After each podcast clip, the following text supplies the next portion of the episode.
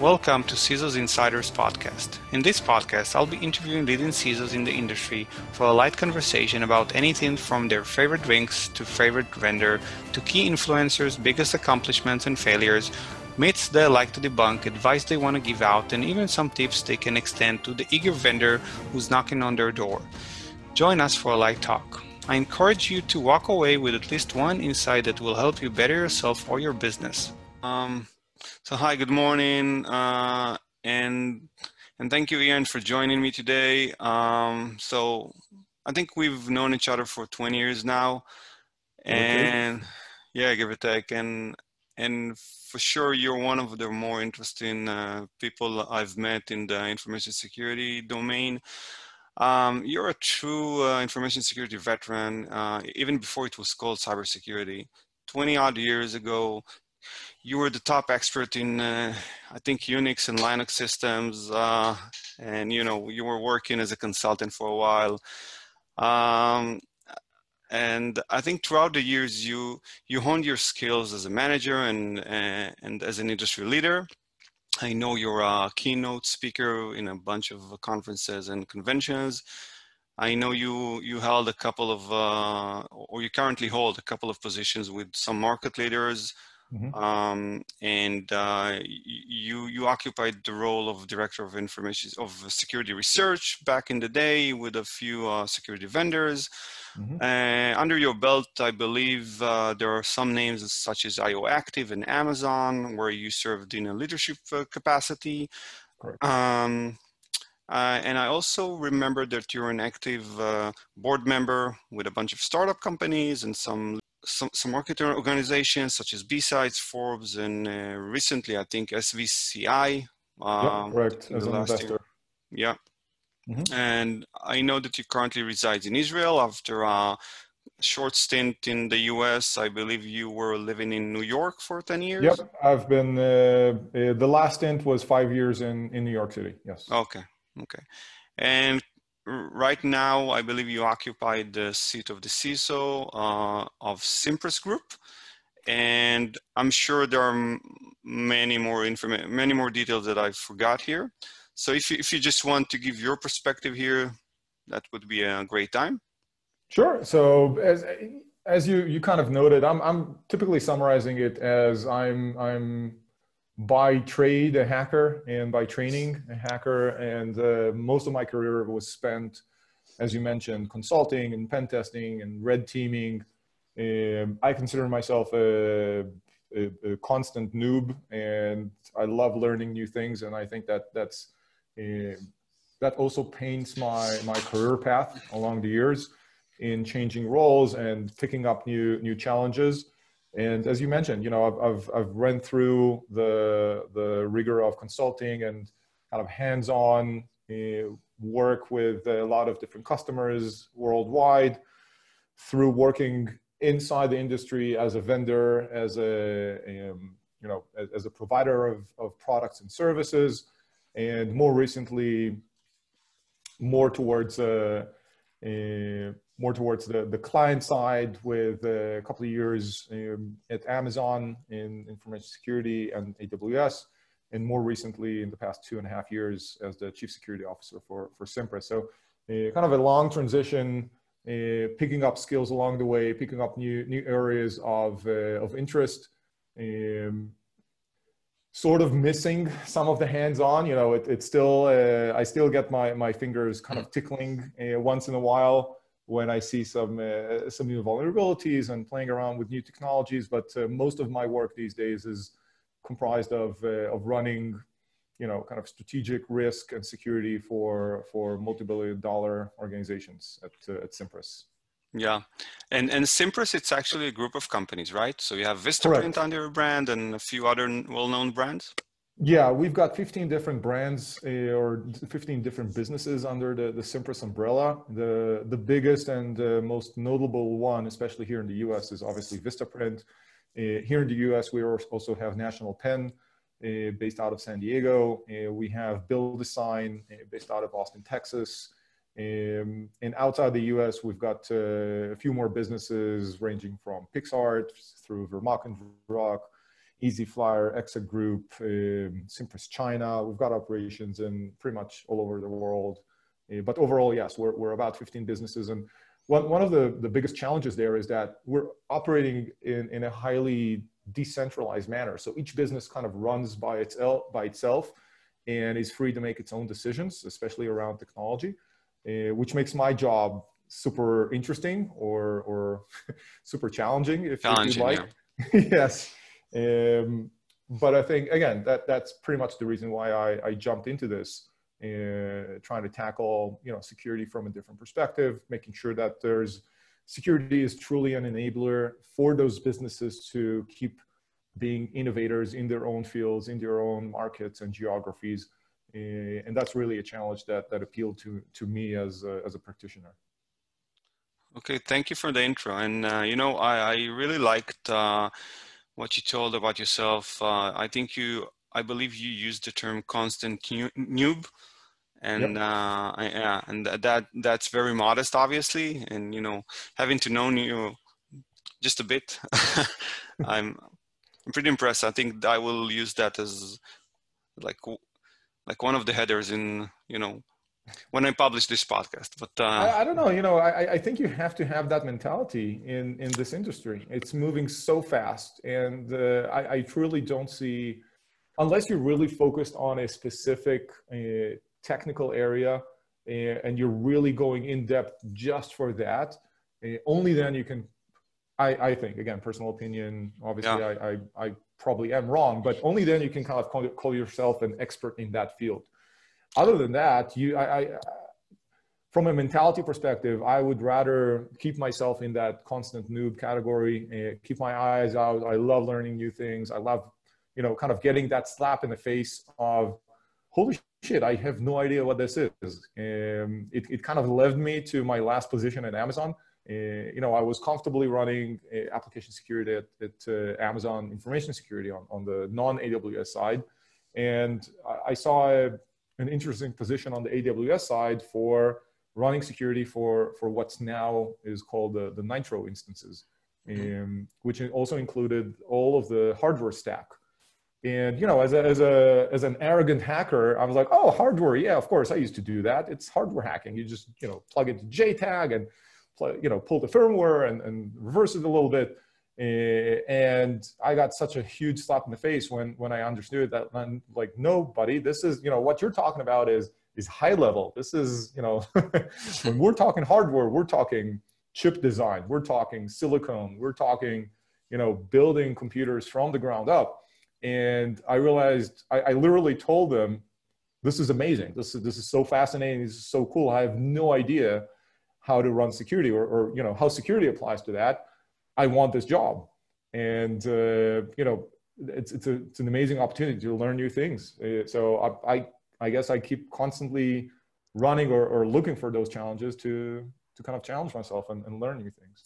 Yeah, and I think it's a very interesting uh, state of mind, and I think it it does. Uh, I mean, I don't think it's.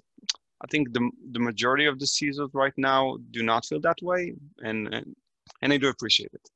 Uh, but but yeah, so so so moving on. Uh, I believe that so there are actually a couple of uh, questions that I usually ask here to to break the ice, so to speak. So so marital status. I believe you're married plus four. Four From, overall, yeah. Four overall, yeah. Yeah. Okay, yeah. That I know of. yeah. Well, let's keep it at that. Uh, yeah. More favorite, than I'm paying for. It's yeah. favorite drink. Uh, you know, I know CISOs tend to like whiskey. I'm not sure what your favorite drink is. Um, I'm open. You know, I'm I'm I'm uh, I've got a pretty wide variety, but uh, but yeah, I, I don't want to kind of stick to a to a particular brand. Um, I like everything from a good glass of wine to a nice cocktail based typically on whiskey or bourbon. Mm-hmm. So I'll you know I'll uh, I'll stick to a Manhattan. Let's uh, okay. let's keep it there. Great. yeah. So let's dive right in. I have a bunch of questions here that I want your take on. Uh, let's start with the first one. So what's your what's the one thing you wish you'd known when you began your career? Oh wow. Um, it's not about technology as weird as it sounds, information security or cybersecurity is not just about technology. Uh, yes, technology plays a big part, and and should and could be used as a uh, stepping stone or as a, as a way to drive change. But it's not just about technology. Uh, it would have saved me a lot of effort and probably years of uh, fighting windmills uh, as a technology purist uh, when I was uh, in, in my early days in security. Um, and it's, it's uh, security is really mostly about the people. It's mostly about protecting people, what they care about, uh, businesses, all of that, you know, fluffy stuff that, uh, again, if, if I do kind of a rewind 20, 25 years, uh, I would I would look at that stuff and say, ah, this is you know MBA stuff, and you know this this people who don't understand the true nature of technology. Uh, so yeah, mm-hmm. I, I, wish I, w- I could go back to the Ian of uh, 25 years ago and it's like, hey, it's not about technology, buddy. yeah, and actually, yeah. I've heard this answer before uh, from other CISOs as well. So hmm. I, I think uh, you know a lot of uh, people that grew as you know and that came from the technical side, whether it was IT or development or or hacking, you know, you're very focused in what you do. You keep your head down, but then mm-hmm. when you look up, you it's like, yeah, uh, I think only then you realize. All, all yeah. here. Yeah. yeah, exactly. Okay. Uh, yeah. Um, moving on. So, so it's not about technology. It's mostly about the people. That was uh, the the key takeaway here. Yep, absolutely. What would you say was your biggest failure, and what did you learn from it? Um, it's a good question. I think that one of the one of the things that uh, um, it, it brings me back um, to my early consulting days, um, and again, it, it really ties up to that previous question.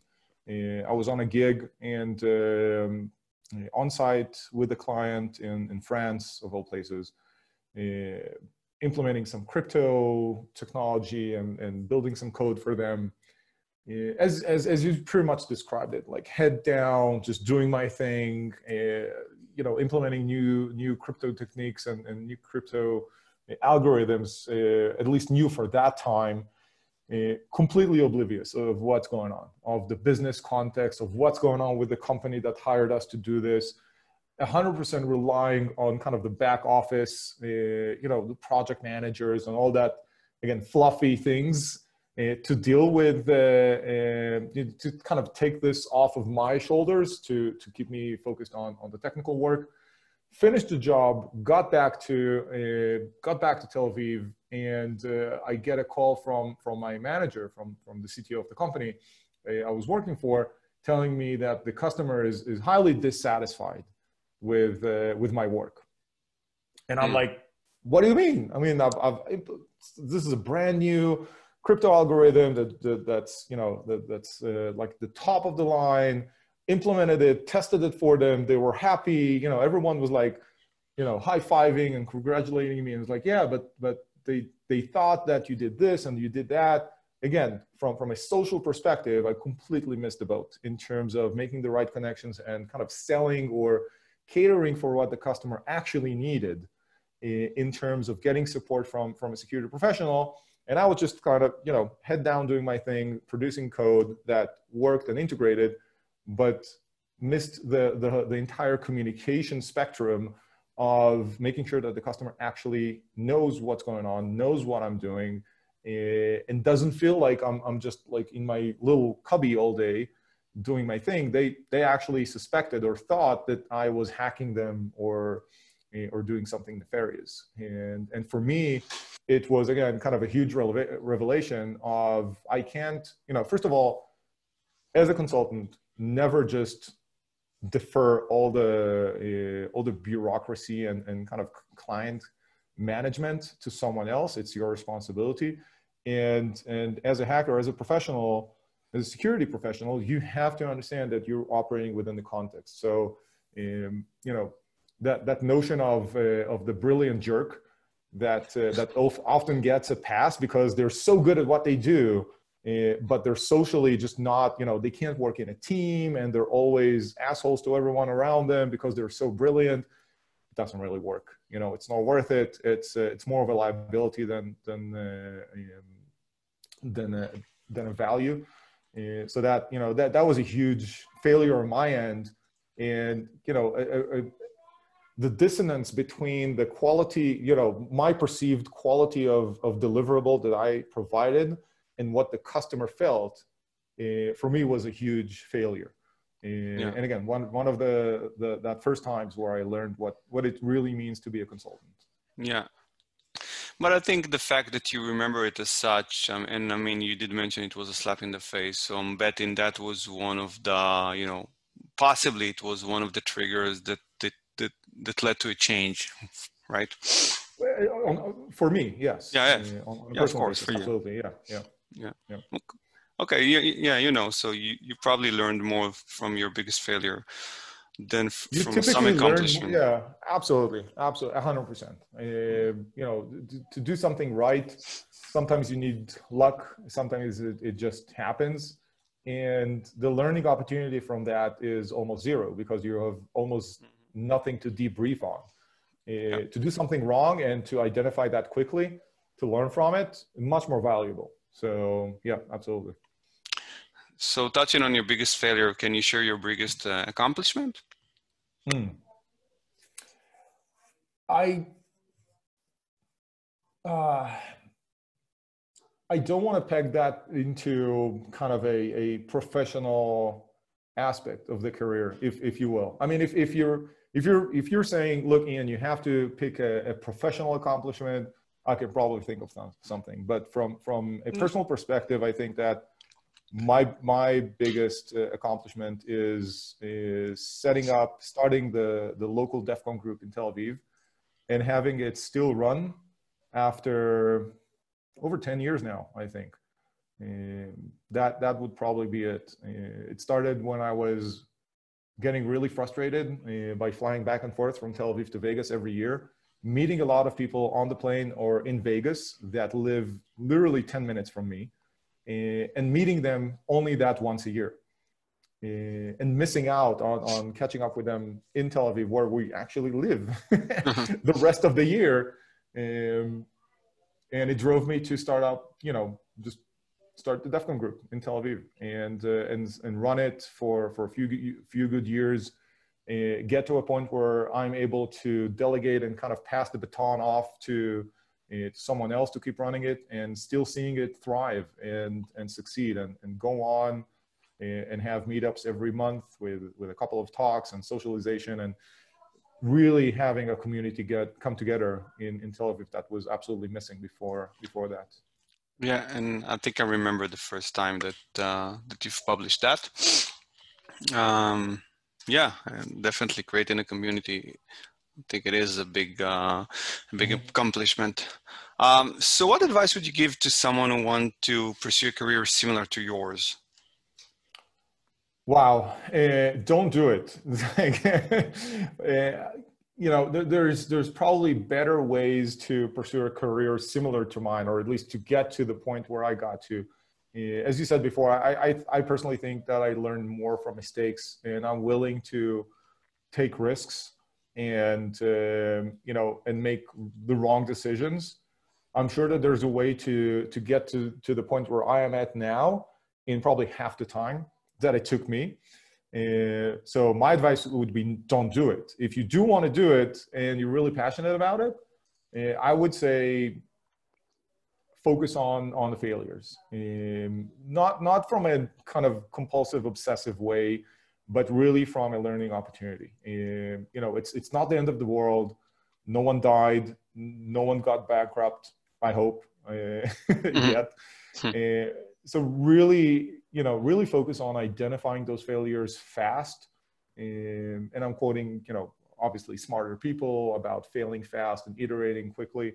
Uh, but it, it, it really does work. Eh, and I love that state of mind of learning and, and failing and learning from it and and trying to trying again and changing an attitude and kind of tweaking parameters you really put put yourself into it if you're doing this for the money or the fame or whatever other aspect just don't do it it's not worth it I, I feel lucky that I'm doing something that I'm, I'm truly passionate about, that I consider a hobby.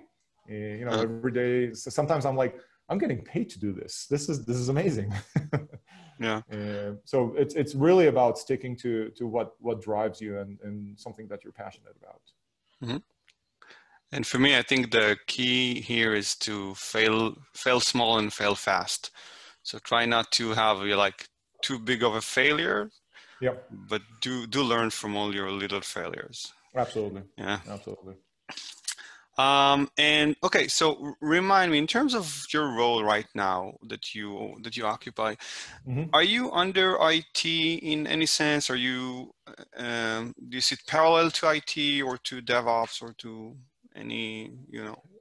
Not so. I, I'm not really connected or or dependent on IT. Uh, I I personally see security and IT as as conflicting interests to a degree. Mm-hmm. Um, there needs to be. I think that that these two things should be in, in close partnership. But uh, from a reporting perspective or from a responsibility perspective, I see most of my role as more more of a business function than a technology function.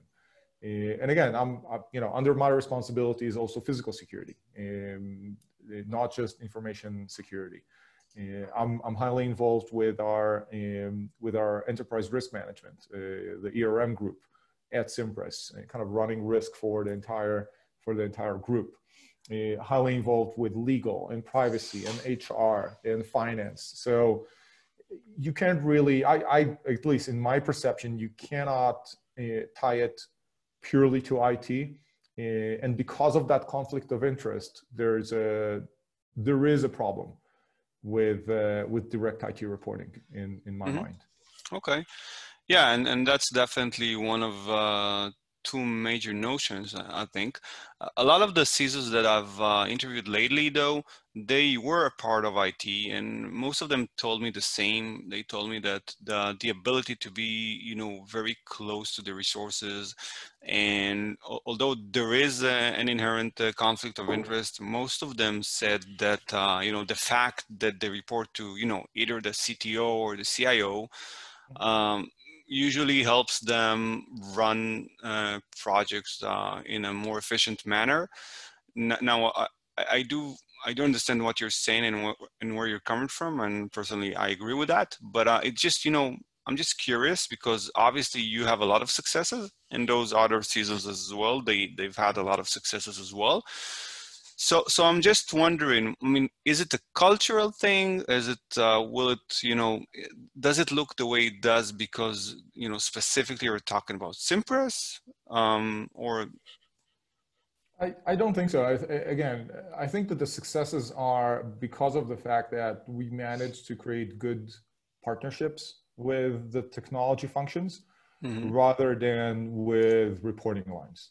Okay. For me personally, it, it also means that I've managed to create good partnerships with other functions uh, other than technology. Again, finance is, is a great example. Um, you know, I have a I have a, a, an ongoing catch up with our CFO, and then you know, for me, that's that's a part where I do a lot of my calibration in terms of risk tolerance and areas of focus and uh, and things that really matter to the business not to discount what what we're doing from a technology perspective, but you know, from from a from a CFO perspective, they really see what what makes the business tick, and and for them, success and failure uh, might have different implications than from uh, for for the technology functions. And I think that as a security executive, you have to have both views and to be able to Eh, not really mediate, but but to combine both aspects and uh, and factor them into your uh, into your job, and to make sure that you're successful in both in both aspects. Yeah. So uh, yeah, and I think it goes back to what you said at the beginning. It's all about the people, right? So obviously, if you didn't have soft skills um, and you weren't able to form relationships and, and partnerships, you you weren't as you weren't as successful as you might have been. Okay. Yep. Uh, what are the best resources that have helped you along the way? And I'm talking, you know, about anything from colleagues, partners, vendors, customers, um, yeah, basically anything. Um, first of all, the internet.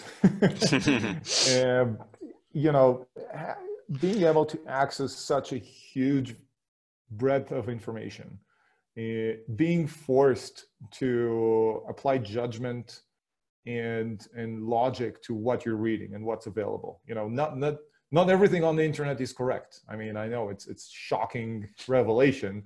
Uh, even I can post something on the internet on my blog and you know make it look like it's it's right and it's completely wrong. So so being forced, you know, first of all, having that breadth of of, of all of the knowledge that humanity has almost, uh, and being forced to uh, to apply judgment to it is is probably the number one. Number two is um, I, I, don't want to name specific names, but having a good network of of colleagues, friends, hackers from all around the world has been indispensable. Uh, being able to tap into that communal knowledge, and it goes back to the community part that I mentioned before.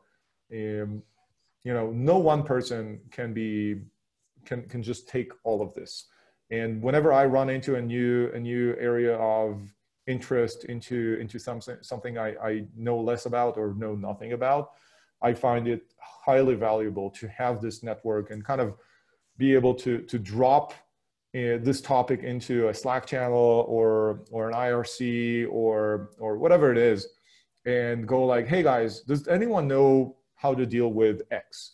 Um, you know, security in X, security in Y uh, and almost knowing for 100% that there's going to be someone that touched this that's not just touched this but it has actual hands-on experience in it and is probably considered one of the experts in that field indispensable. Mm-hmm. and so that's that's definitely the um, kind of the the second resource that that I'm, I'm still utilizing until this day. Yeah yeah of course uh, and uh, yeah, I think it's interesting because on one hand, a lot of CISOs do not like to share, but on the other, I have seen a lot of not a lot, but some networks and you know like networks of colleagues that that mm-hmm. came about to be in the in the past few years. So yeah, and definitely every CISO that I'm I'm talking to basically tells me the same thing when I ask him you know any question about how they choose a vendor or how they they decide on like a typical product or service. So i think the the answer is almost always the same. I reach out to my network. Yes we talk a lot amongst ourselves. Uh, there's you know i, I see it as indispensable. You, you have to be able to vet things around especially in these days. Again every vendor these days can can put out marketing and put out material that seems uh, that seem to make them the the best solution for for something. Uh, but unless you get firsthand experience from someone else who's tested it and had experience with it, doesn't mean anything. Mm-hmm. Uh, so I I typically go to again either my network of of colleagues, CISOs, professionals, whatever it is. Or I defer it to my my kind of technical advisors or people who report me is like, can you really look into this? You know, I've, I've tapped out of my technical expertise to be able to vet this if this is right or wrong. Can you take a look at this and tell me what you think? Mm-hmm. Yeah, that's that's the way it, it runs these days, at least for me. Yeah. Okay. Um, and uh, yeah, we'll touch more about this later. Um, can you name three people who have been the most influential to you? Um, I would actually start with a, couple of my professors back in university. Uh, so uh, I've been given a, an amazing opportunity when I was going through my, my college degree um, to uh, to run a couple of research projects that were really outside of the curriculum and uh, and have them account for you know for academic credits. um, that sounds typical to you it's you know, uh, I was you know I I don't want to say I was getting bored, but I was uh, I was trying to I you know yeah I was getting a little bored and I wanted some some different challenges and I, I had a, an amazing opportunity of having uh, two two great professors uh, during my my college years. The first one is Professor Shimon Schocken, who was oh. the, the, the dean of uh, uh, of the inter- interdisciplinary center uh, computer science uh, class and uh, professor Yuda Afek, um, which is was also kind of the, the dean of, of the my first year or second year class. Uh, with both I've, I've, I've developed some great research projects and they really taught me how to think critically you know write it's, it's, it's something that a lot of us are, are sometimes struggling uh, yeah. to express ourselves and put something in writing that's cohesive and kind of you can kind of learn from uh, and really give me the opportunity to, to expand and, and try new things and, and fail uh, and, and correct myself and iterate. Um, one of those projects turned, you know, kind of evolved eventually into a course that's, uh, that's still run in MIT these days. Uh, you know, wow, that's impressive. Yeah, building digital systems or something like that. I still have some credit in the the book that uh, Professor Schocken and uh, and Yuda uh, wrote. So that uh, that's probably you know kind of the first person or persons that uh, that I was consider I would consider uh, influential. Um, so what was the name of the project? Because I I've taken a class with the with Professor Schocken as well probably a few years after you, graduated. I, I think it's uh, building digital systems or, or something of that sort. You basically build a computer from scratch. So uh, yeah, so so yeah, I've, I've looked at that. I mean, I've taken a class, so I yeah I actually passed that, and I remember that system where you put all the nodes and, and exactly yeah, yeah okay. you start with a NAND gate. Yeah end up building a fully full computer. computer. Yeah yes. yeah you yeah. write the operating system you write the firmware you write everything so. So that was actually I, this is like one of the the only classes i actually remember. And you know it shocked me back then to because that was the first time i actually realized how a computer work. Yeah. So yeah and, and now I know to take it back to you. So yeah. well, it's it's Professor Schocken again. I, well, I yeah, a, yeah. You were just a side, yeah, just a sidekick. Yeah, yeah, that's yeah. that's fine.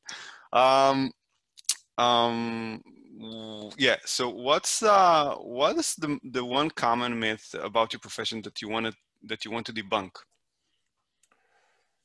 Uh, it's not as sexy as it looks yeah. No. um, I, I think that, that the most common myth is that everything is so dangerous and Russia and China and every, you know we're being hacked left and right. It's it's not like that. It's really not like that. Uh, yes, there's a lot of uh, there's a lot of damage that can be done that is being done from data loss and fines that are being paid and lawsuits and companies being closed, yes, it's called correct. Yes, there's a lot of attack surface to even individuals that operate online. Um, but not everything is a is is a big fancy cat or bad you know cuddly bear or whatever it is uh, russia china iran korea backed thing. It, eh, most of what most people are dealing with, and that includes corporations and even you know big enterprises, is is just stupid hacking. It's it's uh, it's pr- spray and pray attacks. Um, it's unpatched systems and you know reused passwords that are being reused and just just you know oversights from a lot of uh, architects and, and IT people that don't build things to to last. Mm-hmm. Uh, I think that's the biggest misconception. Uh, all this fancy hacking and green screen and uh, and matrix style uh, stuff yeah. doesn't really exist. It's uh, the, the human factor in a lot of the the cybersecurity elements and information security elements is huge. It's not just about technology, and and we've been you know as as an industry we have been exploiting the, the human function uh, alongside the technical one mm-hmm. for for decades now. But but what gets the spotlight is kind of the the stunt hacking, the fancy hacking, the oh I can control your Tesla from the remote. It's like yeah, in very specific conditions, if it's open to this and if it's open to that, and if you if you plug something into it, um, you know, th- there's a lot of focus on technology and not really focus on the actual context Yeah. So that, that's I think one of the biggest things that uh, that needs to be debunked. And you know, and I think it uh, I think it helps a lot of vendors to capitalize on scare tactics. Uh, you know, because then you know Yes. it creates a. I'm not. I'm, I wouldn't say coherent marketing strategy, but it does, you know, help create like a more standing out marketing strategy. But you know, you know, going back to what you said earlier, uh, you pretty much. I mean, if I'm interpreting you correctly, you pretty Mhm. much tell the vendors don't invest in a, in a marketing strategy invest in a product and you know just because i'm bypassing the your marketing strategy as it is i don't care about your brochures i don't care about your videos or about your you know flash videos or anything like that Mhm. Ju- just just just get me a good product and Yes. and and and and put some good uh like like customer uh, opinions on that and and testimonials and and you know convince my network and, and this is actually this is a topic i would like to touch on like uh, in one of the next uh, questions here Sure. because i think it will provide a lot of value Yeah, and and I, I would actually I would actually enhance what, what you just said and and kind of twist it around a little bit. Maybe not invest in the product, but invest in the solution. Mhm. Okay, It, it it might be terminology, but a product is one thing, and a product can either solve a problem or address a, a very specific technical issue. And again, two different things. If something is a problem for me, I would like that solved if there's a technical issue that that it, that does not manifest itself as a problem i don't care about it so you might solve that very technical issue but no one cares about. And a lot of vendors come from a point of inventing a problem right? and then inventing a solution for that problem and making that the best solution to that problem that no one really has. Eh, and that's why i'm saying you know focus on the solution. Focus on the solution that you know and, and work within within the industry. Talk to a lot of cisos talk to a lot of companies. Understand what are the problems that they're facing. You know what solutions do they actually need and based on that try to figure out you know can i address part of the problem all of the problem and come up with solutions to that so Mhm. again i I know I'm, i might sound a little nitpicky there but really focus on the solutions rather than, than the products no definitely and i, I think that's one of your missions over at the SVI, uh, svci SVCI, Right, yeah, yeah. absolutely, absolutely. We invest in companies where we think that we can help uh, hone in on a problem and and really enable those those startups to come up with solutions that matter for uh, for the industry. Mhm. Okay.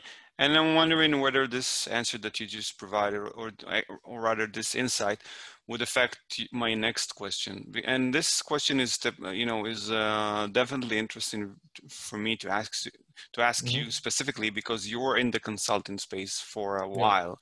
Uh, so if you could, and, and and again, we know we've known each other for 20 years now, and you you know I've uh, founded this company, uh, or rather a group of companies uh, about uh, 11 years ago. And if you could step into my shoes right now, what would you do? What would you? I mean, what advice would you give me? Um, that's a good one. Uh, definitely keep keep expanding on the network of of resources that you have. Uh, being able to to have conversations like this, being able to have a, an open discussion with potential customers and just people in the industry on what problems they're facing, what what are their pain points. Uh, to me, that was invaluable uh, back in my consulting days. Being able to talk to my customers without the the uh, the client vendor uh, kind of uh, facade being between us, being able to sit down over beers or drinks or dinner or lunch or whatever it is, coffee, and just having an open conversation and, and asking like, you know, what, what challenges you beyond the project that we're working on, beyond this specific, you know, pen test or red team or whatever it is, what other things concern you? Um, for me, that was a huge insight back in my consulting days. Uh, I'm, I'm sure that that you know you're, you're doing this better than I did in the past because you're you're a successful CEO you know of 11 years. Consulting in this industry does not does not come easy as as you probably know. Uh, but I would say absolutely continue on that path, continue expanding on it. Uh, one of the most interesting things that I did was uh, getting to a point where I could become kind of a trusted advisor function to CISOs, um, which to me seemed kind of backwards because I, I, think I got more from it than they did. Being able to sit and listen to their problems and kind of be their, their sidekick to uh, laying out, prioritizing initiatives from a strategic perspective, being able to kind of uh, create a roadmap for, uh, for security in, in those companies. Um, that, that would probably be my advice delegate, delegate, and delegate more all of the technical aspects, all of the execution aspects to trusted people within your company. Uh, you know, someone's responsible for delivery, give them 100% responsibility for delivery. Your job as a CEO is to sell and to kind of, you know, create a roadmap for your company to expand, identifying new areas where you want to go into uh, whether you know moving from GRC into trusted advisory, moving towards a, a, a specific area of expertise, or expanding and saying, you know, uh, we're you know we're, we're a sounding board for for risk management or for creating security strategies.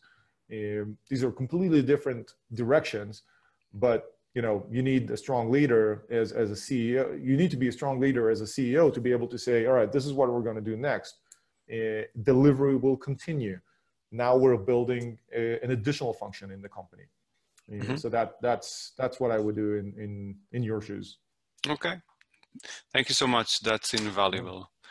Um, yeah, really.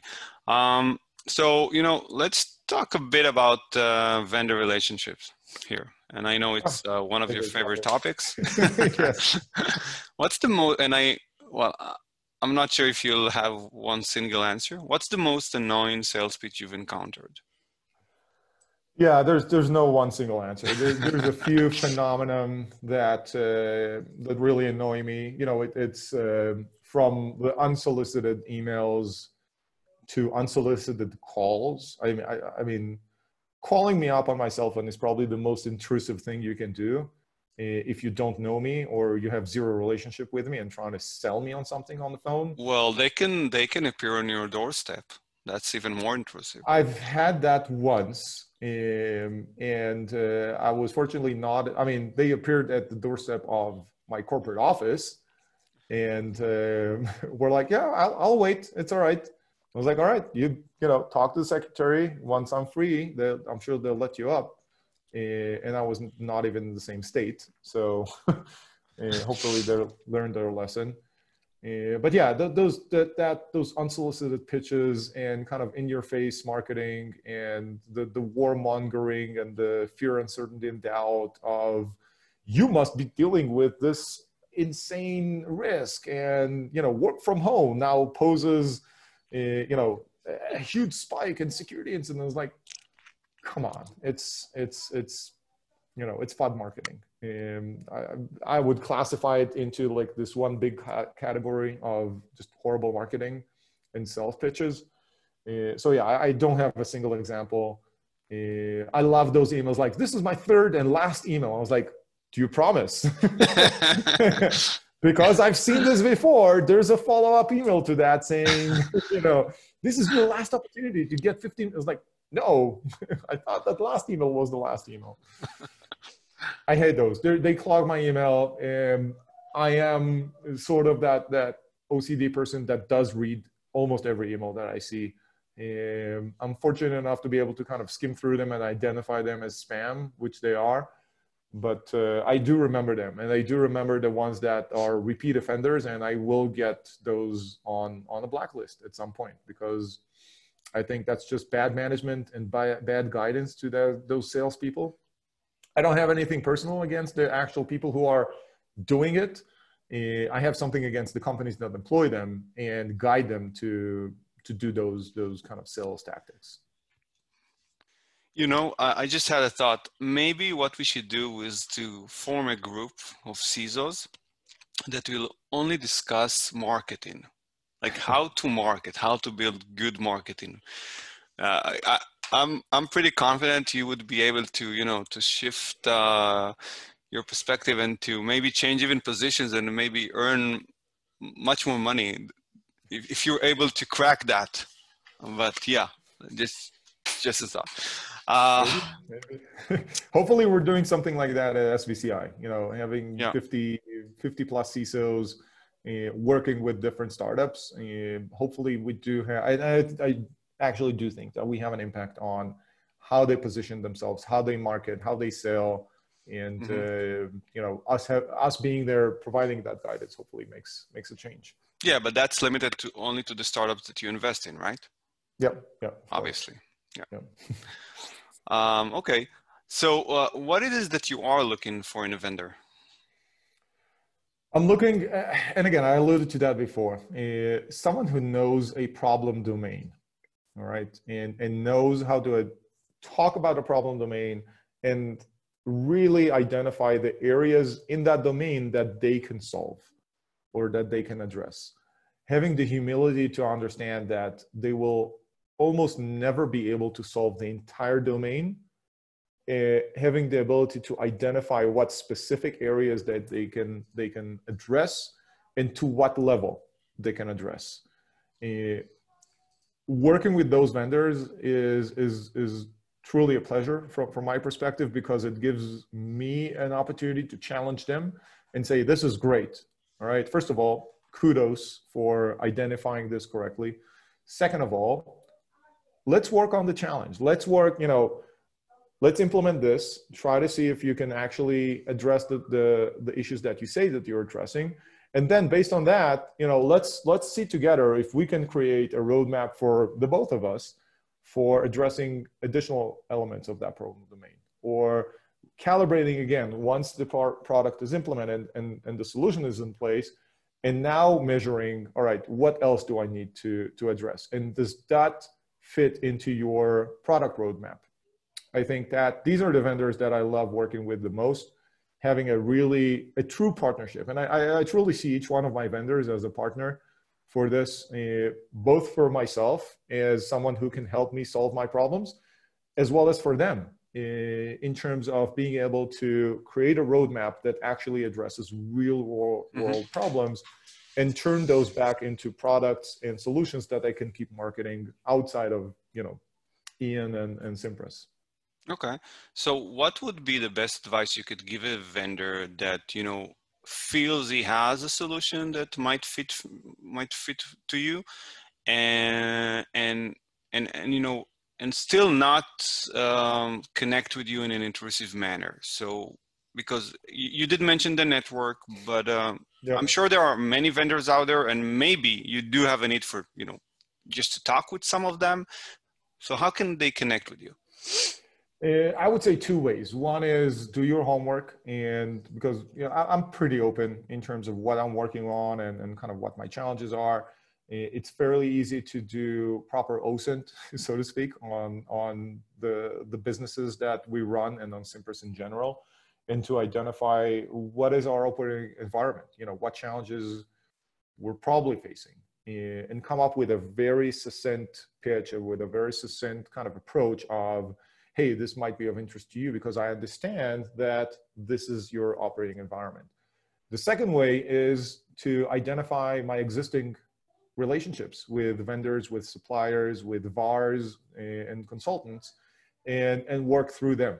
You know, there, there's a reason why I have a network of trusted advisors and trusted vendors that I am working with uh, because they're helping me vet a lot of those solutions.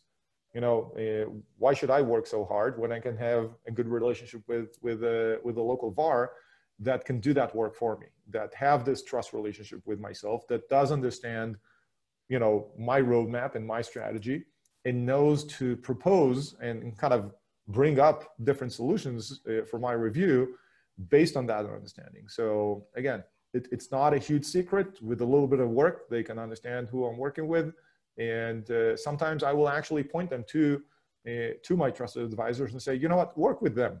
Uh, try it out. You know, they will guide you through the process. They will maybe test it on a, a couple of other customers, maybe smaller ones, maybe ones that have this problem in a much prominent position. Mm-hmm. Run there and then they'll they'll bring they'll bring you to me after vetting you and, and making sure that you're actually doing what you're you're claiming to. Perfect. Sorry. So yeah so you shared uh, uh, some meaningful ways in which vendors can connect with you. Uh, mm-hmm. i'm sure this would this might help uh, some of our listeners. Um, is there any way uh, our listeners can actually connect with you? And i know you have a blog you have a website. Maybe you, you want to share about that uh, yeah, I mean, I've got a blog on uh, iamit.org uh, slash blog. Uh, that, that's my website. Uh, I'm on LinkedIn, Twitter, Facebook. Um, I do have an Instagram Instagram account, but my daughter tells me it's boring and I'm not posting enough. um, they, these are kind of the, the typical ways. Again, be respectful. Don't don't send me FUD. I, I, do try to engage with people. Don't try to just willy-nilly connect to me on LinkedIn. I try to keep that a professional network for people who I've actually interacted with and, and kind of, you know, um, I typically say met in person, but in COVID days, uh, if we Zoom together, uh, that, that's yeah, okay as well. That's the equivalent of yeah, meeting in person. Yeah, pretty much. Yeah. yeah. I think I think we almost met in person just like a week before the COVID hit in San Francisco, right? Yeah, in San Francisco. Yeah. Yeah. Well, hopefully, you know, someday soon. Soon, soon. Yeah. yeah.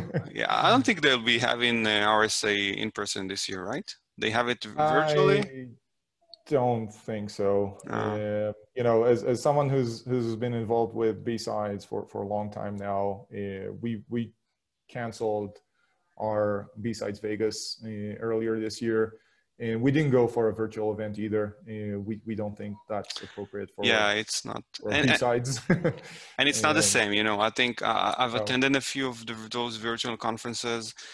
It's just not. Uh, it's not, it's the, not same. the, same. And yeah. I think what you said before, you know, meeting a colleague, a customer, a friend mm-hmm. Uh, over a beer, a burger, yeah. you know, anything like in-person meeting, you can't really take that away. You can't really yeah, equate anything value. to that. Yeah. I totally agree with that. Um, what's the so we're coming up uh, and we're very close to wrapping this podcast. Uh, let me just ask you a few quick uh, questions here. Sure. What's the single most important thing to you in your career? Um, to keep enjoying it.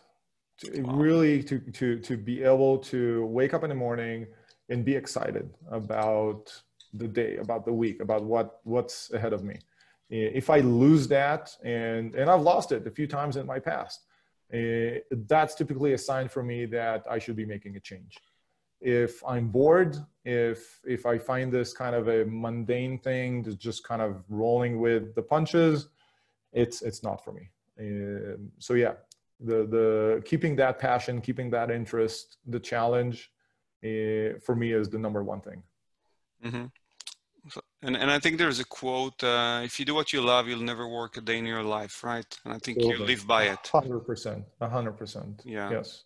Yeah. It makes it very challenging. I mean, I've, I've, I've changed jobs a few times in the past uh, after a fairly short amount of time because I've lost that drive. I've lost the passion. And, you know, a lot of people were, were telling me, well, you, you've finally reached the point where you can kind of step back and just, you know, sit back and relax and get paid and you know things are running.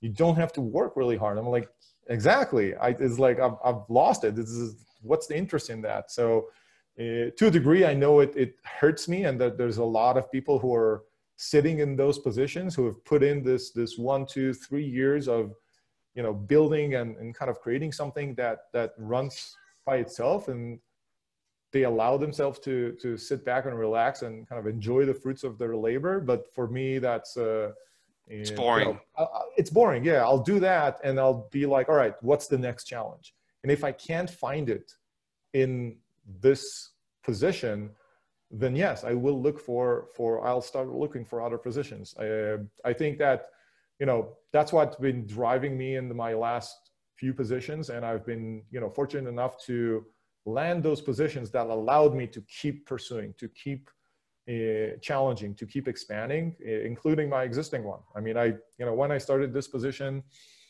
I didn't know what an ERM was, what enterprise risk management was. And I ended up, you know, getting into that group and making changes and, implementing new things and learning and teaching and you know other things that i'm doing these days that are uh, completely outside of what the initial job description even entitled Eh, and even changing the job description as i was getting hired because you know I, I, I got the, the proposal and i was like well actually this is cool. I love this but if the job description would be this i would absolutely take it. And you know they came back to me as like you know what? Let's do it. Let's let's do this what you proposed. Yeah, so yeah. having that, you know, flexibility and having that kind of really partnership in the way that you work at uh, and having the executive, the rest of the executive management get it and, and work with you is truly, truly the, the way to go from, from my perspective. Okay, uh, coming up to one of my favorite questions here. If you had unlimited funds, what would you do with your life? Hmm, so many things. um, surprisingly it's not you know building this dream home or or something like that um, it, it would be to be able to keep this hobby of learning new things and picking up you know uh, new challenges. Um, it, it wouldn't be buying the most expensive car i can think of. You know i'm, I'm driving a prius. I, oh. I can probably afford something a little fancier but that works for me. You know, I'm, I'm not racing, you know, I love racing and, and I will take a, a an exotic car in Vegas any, any day of the week, but uh, not as my daily driver. Uh, I would, I would allow myself to, to do things that, that I always wanted to do. You know, I learn how to pilot a plane and, um, you know, uh, sail a boat and, um, you know, take up other interesting hobbies you know get back into scuba diving and and uh, racing motorcycles and mm-hmm. you know keep keep doing the things that that uh, that keep me alive or that makes you tick yeah. that makes you yeah feel alive. Yeah. Uh, and definitely you know some of the things that you mentioned are on my list as well. Uh, specifically uh, piloting a plane. I actually looked into that before covid uh, hit. Yep you know, because I live in California now, so you have a lot mm-hmm. of options here. Yeah, uh, yeah, yeah but maybe, maybe someday. COVID uh, drove me to start uh, start doing that. I'm uh, yeah, I'm, I'm, more than halfway through my theory tests, and uh, I'm well into my first ten hours of. Uh, of nice, nice, impressive. Yeah, super uh, cool. Yeah. So just uh, to wrap this up, uh, do you have any anything that you especially love? You know, while reading, listening to, watching, anything that inspired you? It could be recently, could be could be not recently. Um, I, I, try to keep keep uh, myself appraised of you know what's going on in the industry, what's going on in the world, and just you know fantasy and, and other uh, reading or mostly listening materials these days with with Audible uh, during my my runs in the morning and commute and and whatnot. Uh, a couple of things that really uh, stuck were um, there was a great audiobook um, about from from an ex um, ex SEAL. Oh wow, I can't remember. I, I can't believe it. I'm I'm really bad with names. Uh, but it's basically kind of his his uh, life story of starting off uh, from from a semi broken home and, uh, and, and really believing in himself and, and getting himself through life, uh, finding his way into into the the U.S. military, getting into that program, into the the Navy SEAL program, keep challenging himself and taking on new challenges. He's one of the the, the most prominent, like amazing athletes in the world. Um, uh, that that that book, really struck me and and left uh, left its mark. Um, uh, highly recommended. Uh, I'm gonna get to it in a second, so I'll actually be able to share. Logging into your cloud reader. Yeah, exactly. I'm, I'm logging into my Audible and uh, uh, same thing. embarrassingly, yeah, embarrassingly enough, uh, yeah, I don't remember the name, but uh, here it comes. Uh, yeah, Can't Hurt Me by David Goggins. Mm. Uh, highly recommended. I'm sure the book itself is amazing, but the the format of that audiobook is somewhere between a traditional audiobook when someone kind of reads the book and a podcast uh, because the narrator then interviews the author and oh. they talk about each and every chapter so really? you, you kind of get yeah it's it's a real it's it's an amazing experience uh, i think it's it's a really innovative format and it was really fun to listen to and getting that kind of you know straight up no bullshit uh, commentary about the the written text from the author uh, really unabridged really you know no filters uh, I think is, is highly, highly valuable. And the content itself is fascinating, you know, between the stories and kind of the personal struggle and the, uh, the, just the, the, the, the, life kind of story around it. Uh, truly, truly inspirational. Uh, so that was fascinating. Um, uh, another, another kind of aspect um, of, of it that, uh, that I've found really interesting, again, it's, um, it's called Extreme Ownership um, again, really great book. It, it, gave me a lot of confirmation on on a lot of my or, or you know a lot of my past experiences uh, from from a leadership and just management perspective. Um, and and for me, it was like, oh, you know, this makes sense now. Uh, and and they kind of put that in in a good form formulation of you know this this is what uh, leadership really looks like, uh, or at least you know the way it spoke to me in, in terms mm-hmm. of leadership style and leading by example and working with your with your directs and, and really understanding how to drive people and how to uh, how to drive yourself and manage yourself as in in that when you're put in that position um, again really resonated i don't know if it's a coincidence that they're both coming in from kind of a military perspective i'm not a big fan of trying to apply military leadership concepts into business. business, yeah. Uh, so again, when when you're hearing that, take that with a huge grain of salt. And and my advice would be to listen to those or read those, and and be able to filter and read and pick the really be you know free to pick and choose the things that you deem relevant to your personal experience and to your personal environment. Uh, it's not always a one-to-one translation, uh, and I hate people that think that because you know all of us came from from some military training and some military experience. Uh, a lot of people in you know that I ran, or at least some people that I ran into into ran into in, in my career, um, you know, mostly in the U.S typically like to tag you, oh, so you're ex-military, so you must be XYZ. It's like, no, no, no, it doesn't work like that. yeah. um, but again, pick and choose. Uh, there's a lot of great material there that I think that either you'll be able to confirm some of the approaches that you're taking or calibrate some of your leadership and kind of uh, management approaches and be able to uh, to utilize that in your your day-to-day life. And the name of that second book was extreme ownership? Extreme ownership yeah. Okay. Yeah. Okay. Thank you. Uh yeah we're at the i think this is uh, almost the the end of the podcast. So um i just wanted to thank you again. I do appreciate you taking the time. I know how busy your schedule must look like and I do realize that you're now traveling as well, so it's it's really it's really appreciated. Absolutely. And on a personal okay. note, I you know I really hope that we'll be able to meet in person, um, maybe sometime soon. Soon, soon. Maybe please. we can take the either the Chinese or the Russian vaccine in the meantime.